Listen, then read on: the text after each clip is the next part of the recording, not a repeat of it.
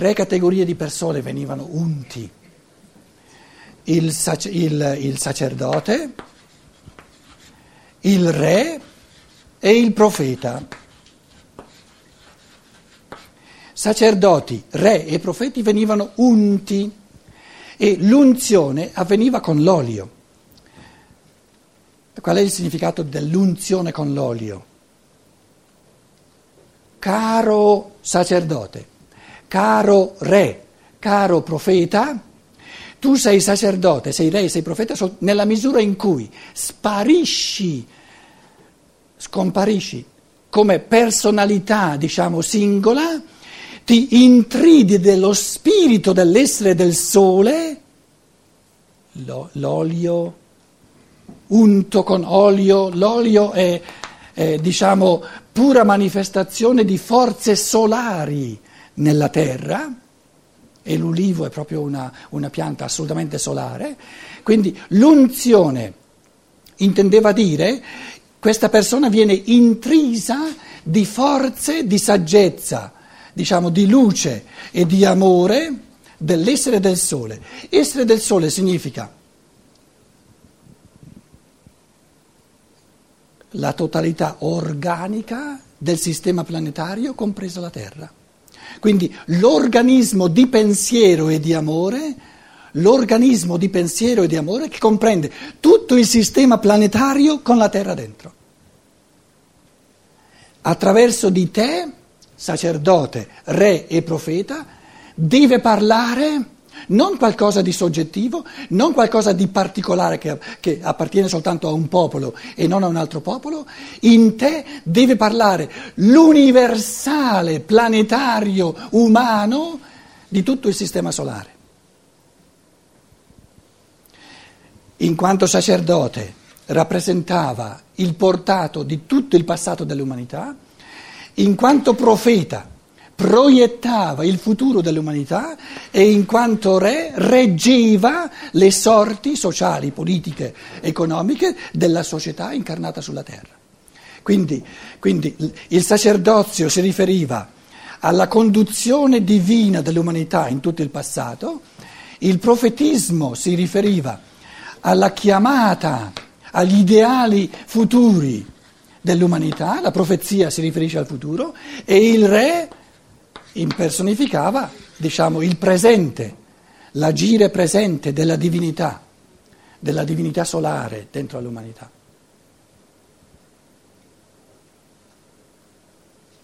L'uomo, l'essere umano, diventa unto, si solarizza, si cristifica, si messianizza, Meshiach, si, si messianizza nella misura in cui intride il suo pensiero e il suo cuore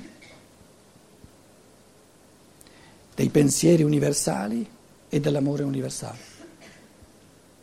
Però portato dentro all'io, portato in una coscienza umana, non, non di un io che si dissolve di nuovo nell'universo. Quindi è un logos che diventa individualizzato nell'io umano.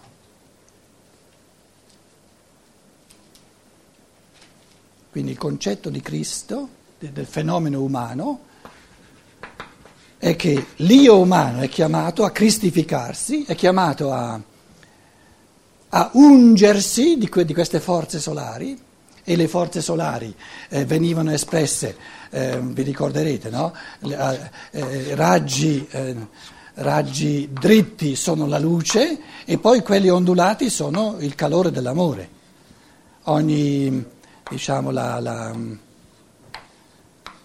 dimostranza, come si chiama dimostranza in italiano? Lo stensorio, lo stensorio classico, no? c'è la lunetta col sole, la lunetta che porta il sole e come, come irradiazione del sole tutta la saggezza, la luce sono i raggi dritti e tutto il calore sono i raggi ondulati. Quindi, quindi luce del Logos e amore del Logos. L'uomo, essere uomo vuol dire pensare uno dopo l'altro tutti i pensieri del Logos e vivere uno dopo l'altro tutti gli atti, gli atti di amore del Logos nei confronti di tutta l'umanità, di tutto il sistema planetario, di tutta la Terra, tutte le creature della Terra.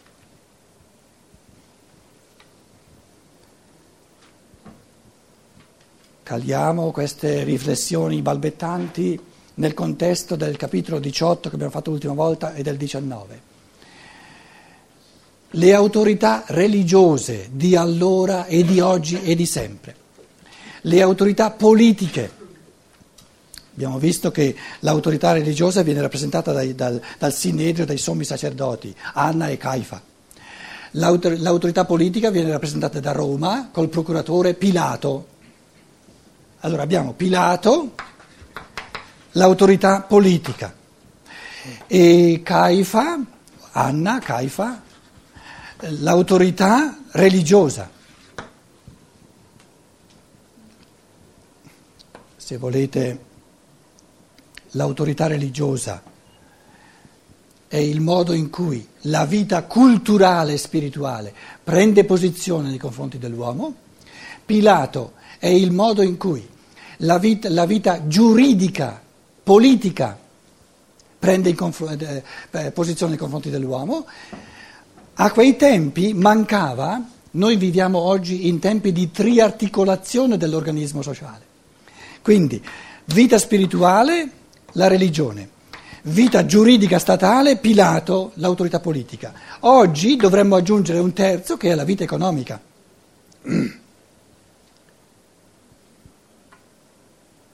Quindi come prende posizione eh, diciamo, le ditte economiche? No?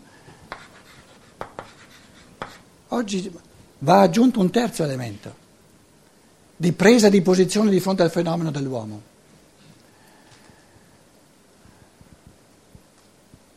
se volete una piccola parentesi, ehm, uno degli impulsi fondamentali della scienza dello spirito è la cosiddetta triarticolazione dell'organismo sociale, e cioè che il sociale andrebbe distinto in tre sfere diverse, nella sfera culturale dovrebbe, dovrebbe, eh, dovrebbe essere retta dalla libertà dei talenti individuali, la sfera economica dovrebbe reggersi sul principio della fratellanza, della, dell'aiuto reciproco, perché lavorare significa lavorare per gli altri, non per sé, e la sfera giuridica dovrebbe basarsi sull'uguaglianza assoluta di tutti gli uomini, l'uguaglianza nella dignità. Quindi sfera spirituale, i talenti individuali, talenti individuali, sfera economica, i bisogni, non i talenti, ma i bisogni eh, diciamo, universali, quindi l'aiuto reciproco, e la sfera giuridica, la sfera di Pilato, sono i diritti e i doveri, la pari dignità, parità. Quindi in campo culturale la libertà, in campo economico la fraternità in campo giuridico la parità, la parità di diritti e di doveri. La, tut, tu, tutti gli uomini hanno la stessa dignità in quanto esseri umani. Vi faccio un'altra piccola parentesi, perché ci servirà tutto poi quando entreremo nel merito di una frase dopo l'altra. Ehm, se volete, è anche, è anche eh, come dire, le cose che espongo hanno a che fare con, con le cose che ho combinato negli ultimi mesi, per forza, se no sarebbero pure teorie sta uscendo in Germania, e lo tradurremo anche in italiano, un, eh, un testo di 350 pagine, l'abbiamo chiamato Triarticolazione, però il sottotitolo è Grundkurs in Sozialwissenschaft, un corso fondamentale nella scienza sociale. In queste conferenze, che stanno proprio fra una settimana o due, saranno già eh, stampate in Germania, le abbiamo già mandate in, in stamperia, in tedesco, sì. sì. Fra, una, fra, un anno le avremo anche in Italia. Um, uno dei pensieri fondamentali che Steiner dice è che, a parte che c'è poca libertà individuale nella vita culturale, a parte che c'è poca fraternità, solidarietà, aiuto reciproco nella vita economica. Però una cosa importantissima che dice in tutta una conferenza è che la vita giuridica è sparita, proprio non esiste, è sparita, il giuridico vero e proprio. E Steiner dice, la vita culturale è questione della mente, del pensiero, perché cosa vuol dire avere un talento? Avere un talento significa che l'individuo, la persona in questione, ha un'idea, una rappresentazione di come una certa cosa si fa nel modo migliore. Quindi ogni talento ha a che fare con la coscienza, con la conoscenza. Invece, eh, eh, diciamo, in, in, campo economico non è la mente che, che, che è conducente, ma gli impulsi volitivi. In campo economico si tratta di fare qualcosa. Quindi, in campo di vita spirituale conduce il pensiero, in campo di vita economica conduce la volontà e Steiner dice, noi nella nostra cultura abbiamo progettato un uomo che ha tutta una sfera di pensiero, vedi la scienza, vedi la tecnica, che ha tutta una sfera volitiva, vedi il militarismo per esempio dove si fanno tante cose, ma la sfera media del sentimento è sparita. Questo discorso naturalmente in Italia è più, un po' più difficile farlo perché in Italia uno direbbe ma come? L'Italia è piena di sentimento, piena di, di, di animicità. A questo punto Steiner dice quali sono i, dir- i pari diritti e doveri, in che cosa consiste la dignità, la pari dignità del, dell'essere umano, come si fa a saperlo? E la risposta della scienza dello spirito è la mente, il pensiero non ci aiuta, non ci serve.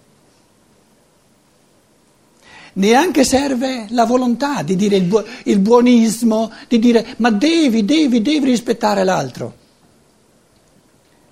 L'affermazione fondamentale della scienza dello spirito sulla dignità della persona umana è che o la dignità della persona umana è un fattore di sentimento, non del pensare, non del volere, ma del sentire, oppure l'umanità è perduta. E questo sano sentimento siccome la scienza ci prende tutte le forze necessarie per indagare, per conoscere, ci sono tante cose da imparare, eccetera, eccetera, eccetera. Poi bisogna fare, fare, fare, fare. Tutte le nostre forze vengono prese dal pensare o da, da, da, dalla testa e, e, dagli arti e non resta quasi nessun tempo, nessune forze per la sfera del sentimento. Nella prefazione di questo libro io ho scritto due pagine dove dico esempio concreto di oggi. La Danimarca eh, squaderna queste, queste caricature di Maometto, tutto il mondo islamico, e sta soltanto cominciando, una reazione. Il mondo occidentale dice, oh, la libertà di stampa è un diritto sacro?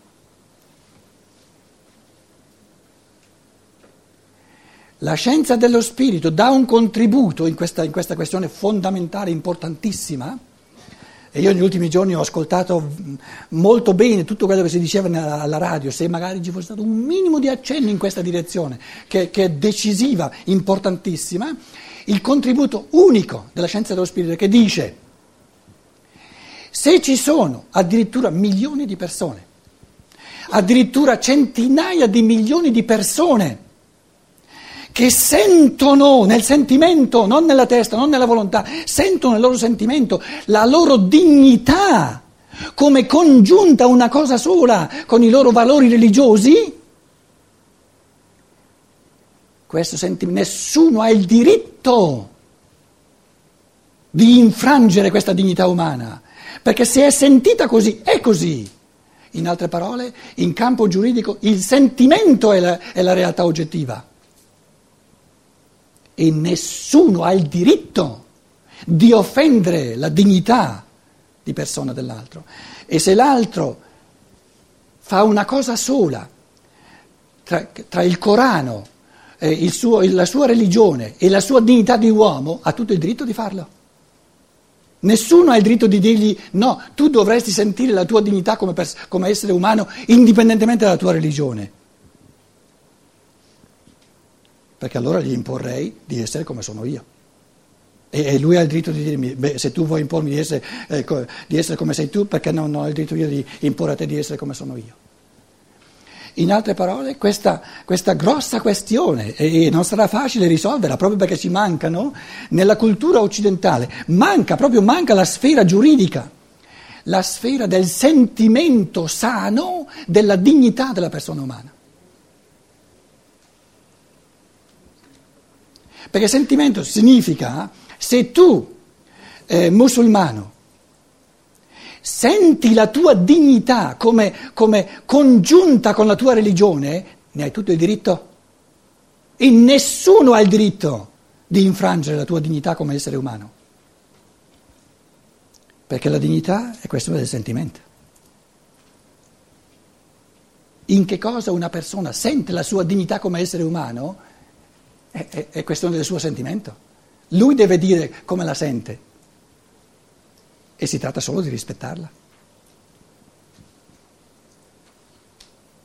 In altre parole, con, con, la scusa, non è la giusta parola, con, col pretesto della libertà di stampa, che è una cosa assurda, del diritto alla libertà di stampa, viene calpestata la dignità umana, come persone umane di, di centinaia di milioni di persone.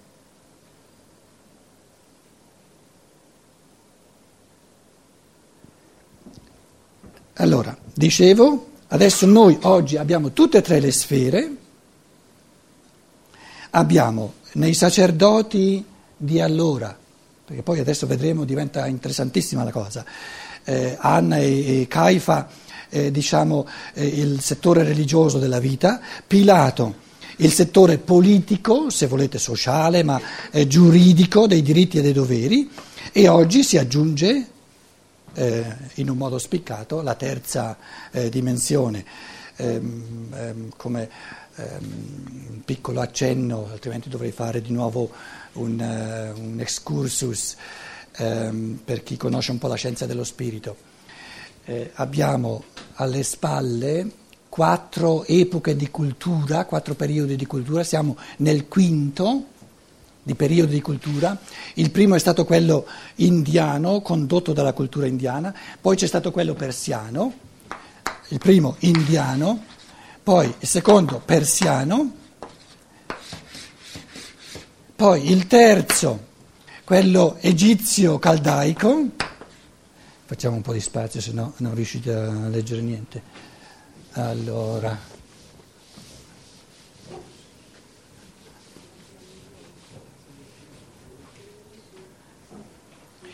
La, la scienza dello spirito è una cosa straordinaria. Eh? Eh, allora, dicevo, primo indiano, indiano, secondo persiano. Qui tiro una linea, vedrete subito perché. Terzo, egizio caldaico caldaico.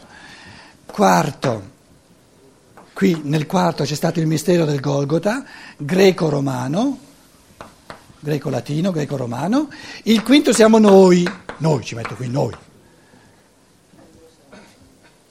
Fino al secondo gli esseri umani erano talmente infantili, bambini, diciamo, la coscienza è talmente bambina, mica brutto, un altro stadio, che non c'era bisogno di, di oggettivare nel sociale, in una specie di spec- rispecchiamento, il fenomeno umano. Il bisogno di rispecchiare coscientemente nel sociale il fenomeno umano ha cominciato nel terzo periodo di cultura. E ha cominciato col primo terzo, un terzo, cioè la vita spirituale. Il, il periodo di cultura, uno dei tratti fondamentali del periodo di cultura gre- eh, egizio-caldaico è che sono sorte le teocrazie. Cosa significa teocrazia? Significa la vita spirituale termina di essere istintiva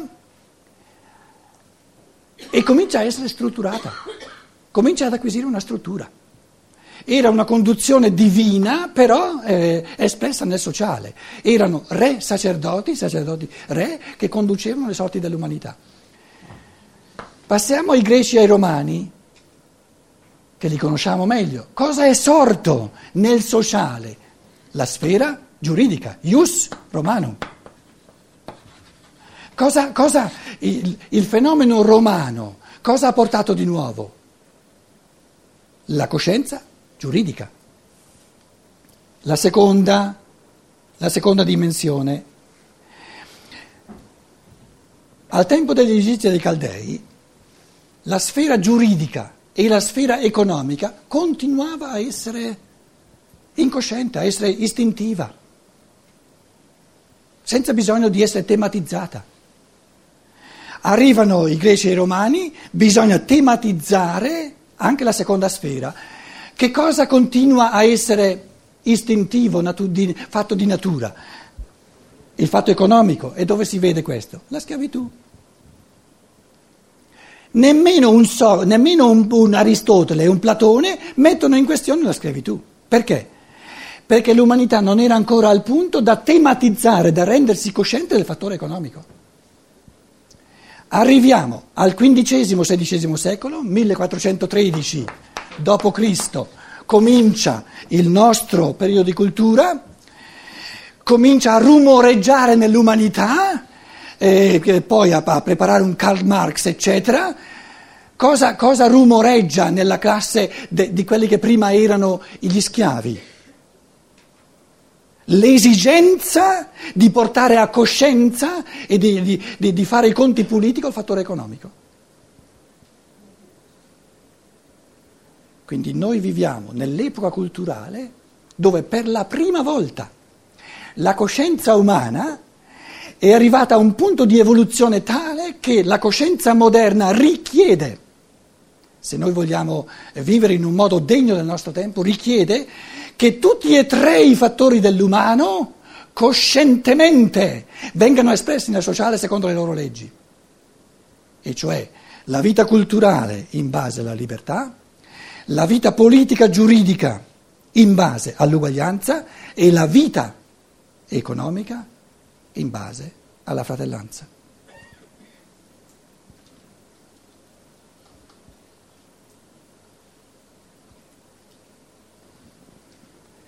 Quindi noi leggendo il Vangelo di Giovanni, eh, in base a queste riflessioni, sappiamo in partenza che, diciamo, nel mettere a morte l'essere umano, questo mettere a morte avviene, viene fatto dalla vita religiosa, viene fatto dalla vita politica, perché, perché l'aspetto economico della vita è ancora istintivo, è ancora dormiente eh, se vogliamo fare una riflessione non di pura disquisizione, erudizione storica, no? ma una, una, riflessione sul Vangelo che sia per l'uomo d'oggi, dobbiamo avere il coraggio di aggiungerci il risvolto anche economico di quello che avviene qui. Qual è il risvolto economico sia del religioso sia del politico?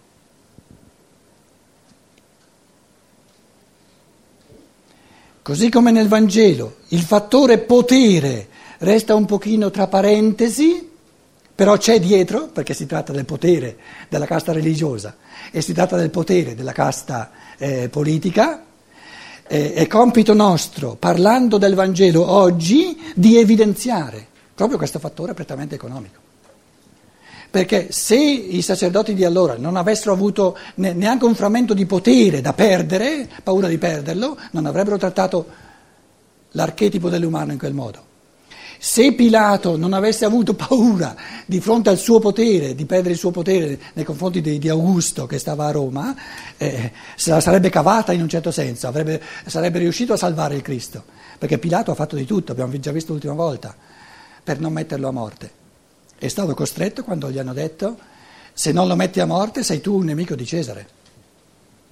E lì Pilato ha visto il suo stesso potere messo in questione. Quindi diciamo, eh, io mm, una, una, una, se volete una proposta conoscitiva che vi faccio, eh, di, di vedere dietro le quinte, quindi non esplicitato nel testo evangelico, il fattore del potere che oggi invece viene messo in primo piano perché eh, diciamo, il fattore economico è quello specifico del nostro tempo che noi abbiamo aggiunto. E siamo solo agli inizi, tra l'altro, eh? siamo solo agli inizi. Perché, perché, mm, in un primo tempo in economia la legge eh, di funzionamento dell'economia sarebbe la fratellanza, l'aiuto reciproco, ma eh, finora c'è stata di più, molto di più la controforza dell'egoismo, vedi il fatto che eh, in economia ognuno lavora per sé, cioè lavora per il soldo che si piglia, che è una adulterazione assoluta del fattore economico. Ci sono conferenze di Stein tutte incentrate, eh, se ci aiutate, eh, non, non, si tratta soltanto di tradurle in italiano, ma anche di, di renderle visibili, no? dove, dove Steiner dice uno dei compiti religiosi, ehm, giuridici e economici più importanti del nostro tempo è di scindere il lavoro dalla paga dalla paga.